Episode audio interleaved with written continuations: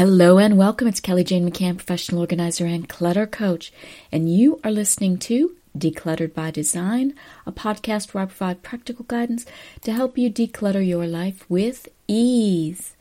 Now, if you know me at all, if you've been listening or followed on social media or taken one of my workshops, then you know that my approach to decluttering is holistic. I believe that our outer lives are a reflection of our inner lives.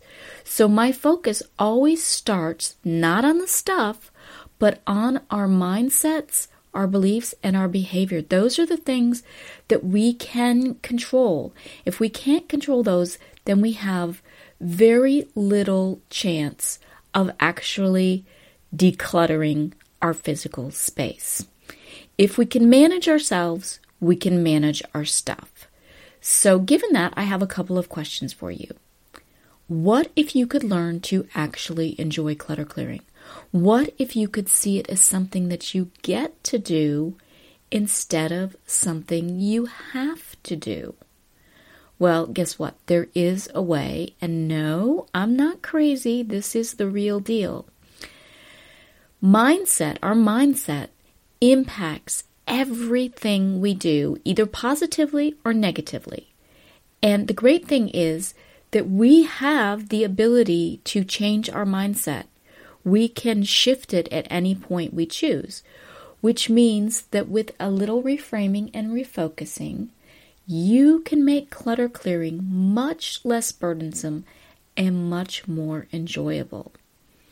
So here's my challenge I want you to take the idea that decluttering is some arduous task, and I want you to flip that idea on its head. I want you to look at clutter clearing as a way to nurture yourself and your family. I want you to think about it from a self care perspective.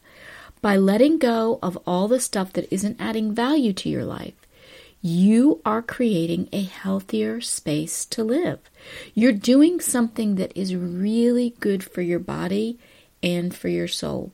You're making room for possibilities and freeing yourself from constraints.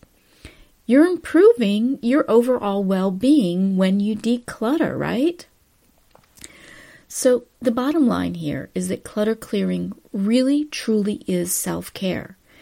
And self care is absolutely essential if we're going to live our best, healthiest, happy lives. So, I want to challenge you to refocus and reframe a clutter challenge into a clutter opportunity. So, let me know what you think about this. I would love to hear your feedback on whether or not you think this could work for you or if you think it's just malarkey. Uh, whatever your thoughts are, I would love for you to reach out to me and let me know. You can find me everywhere at Organizing Maven.